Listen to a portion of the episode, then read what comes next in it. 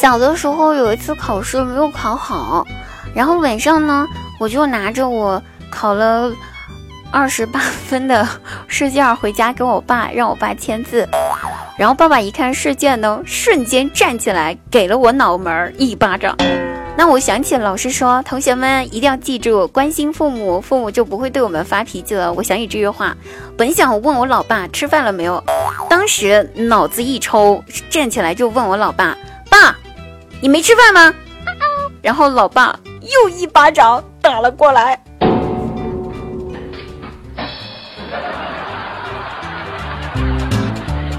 Hello，朋友们，开心听滴答，不开心更要听滴答。大家好，现在您听到的是由喜马拉雅独家冠名播出节目《笑话日常》，每天晚上九点半，滴答姑娘在喜马拉雅线上直播，更多内容期待您到来哟。嗯啊。那留言十分，各种精彩热辣点评，在滴答姑娘的呼吁下呢，大家又给我留言啦，太好啦！好，我们的这个永远爱滴答滴答的朋友他说，嗯。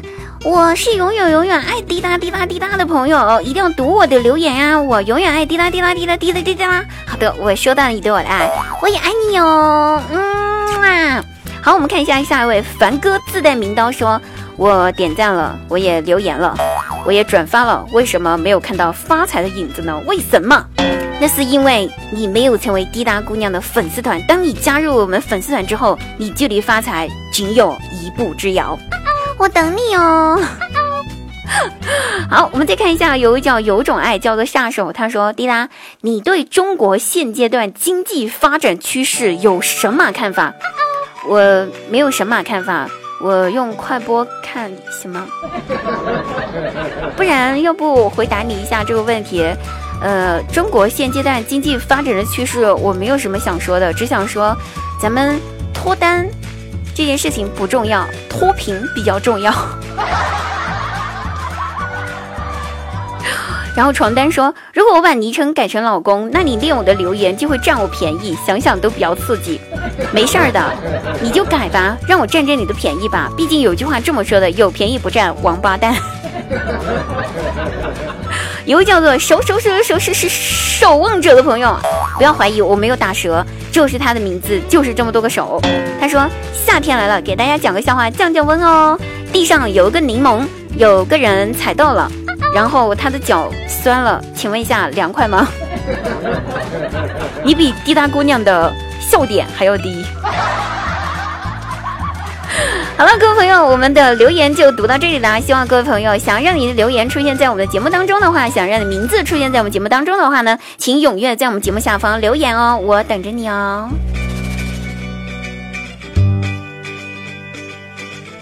那我去邮我去银行办理业务哈，遇到一个特别特别幽默的一个呃柜员，柜台前我刚坐下，对业务员说：“我说你好，美女，我是来提钱的。”然后那个业务员一听，立马回答说：“不好意思，小姐，请不要和我提钱，提钱伤感情。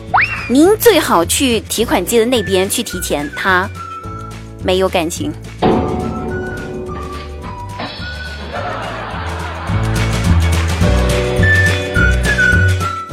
和我一个男性朋友去动物园玩，看到一对鸳鸯在戏水，妈呀，好浪漫！然后大家都忙着拍照，朋友就在一旁感叹。啊，好羡慕鸳鸯呢！我说是呀，古人都只说只羡鸳鸯不羡仙哟。然后这二货突然之间回了我一句：其实鸳鸯呢是一夫多妻制，一只成年的鸳鸯呢，呃，成年的公鸳鸯呢有成群结队的老婆。啊，知道真相的我眼泪掉了下来。以后我再也不羡羡，再也不羡慕鸳鸯了。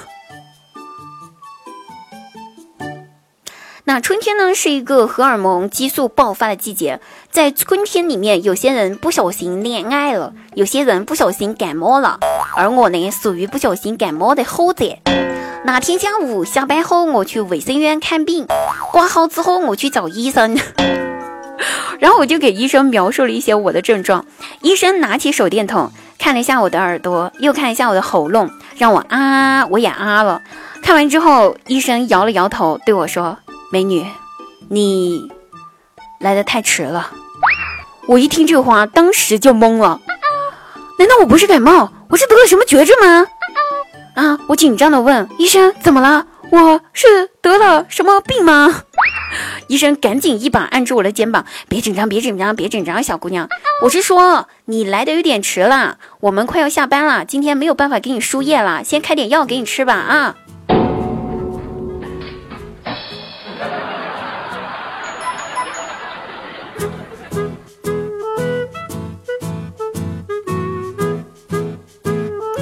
早上挤地铁，地铁上恍惚间就听到两个女的在聊天。一个女的对另一个女的说：“说昨天我老公给我买了个手镯，好漂亮啊，不过好贵，八十多万呢。”我心想：“妈呀，这么有钱！”赶紧凑过去听了一下下。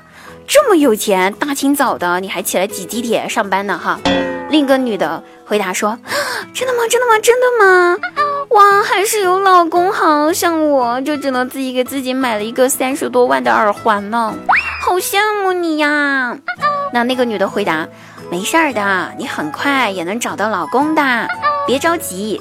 不过可惜了，我那个八十多万的手镯要一百二十级才能佩戴，我现在等级还不够。”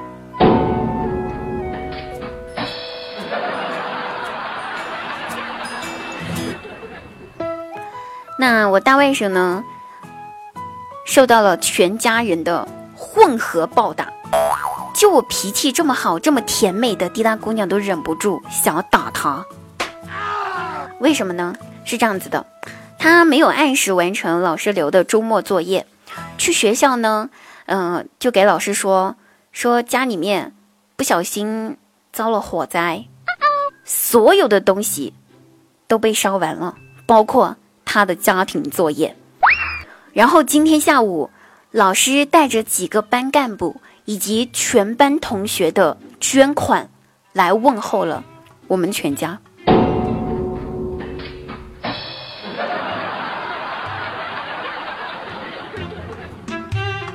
好了，各位朋友，本期节目又结束啦，我们下期再见哦！风里雨里，我在直播间等你，嗯。